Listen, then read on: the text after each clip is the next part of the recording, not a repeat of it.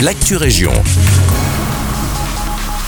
Bonjour à tous, c'est Elise. Comme chaque été, vous serez nombreux à quitter votre domicile afin de savourer quelques jours de vacances pour partir l'esprit tranquille. N'hésitez pas à solliciter la surveillance de la police locale près de chez vous. Ce service de prévention est totalement gratuit. Rendez-vous sur le site de la police pour compléter le formulaire. Il doit être remis au moins une semaine avant votre départ et au plus tôt jusqu'à trois mois avant celui-ci. Votre absence ne peut pas excéder un trimestre et ne doit pas être plus courte que sept jours. En cas de retour anticipé, il est bien évidemment obligatoire d'avertir la police en fonction des renseignements que vous aurez fournis, comme la durée de l'absence, la présence éventuelle d'un système d'alarme, etc., et des disponibilités de son service intervention. La police locale passera régulièrement et gratuitement vérifier les portes et fenêtres de votre lieu de résidence.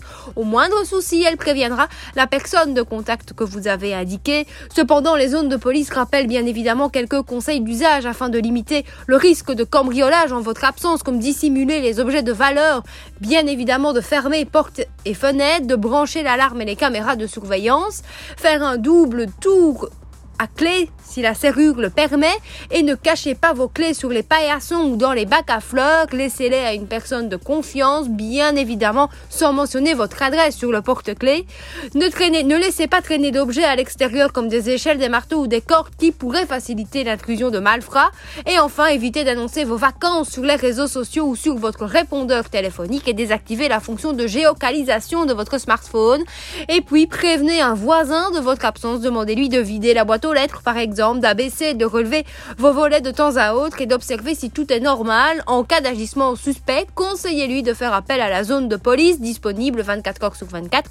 Tout contrôle d'un suspect est consigné dans une banque de données et donc potentiellement utile.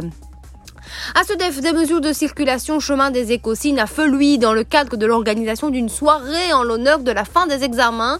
Ce sera le 24 juin prochain à 20h et jusqu'au 25 juin à 6h. Chemin des écosines le, sur le tronçon compris entre la route Baccara et la chaussée de marche. La circulation des véhicules se fera à sens unique dans le sens route Baccara vers la chaussée de marche.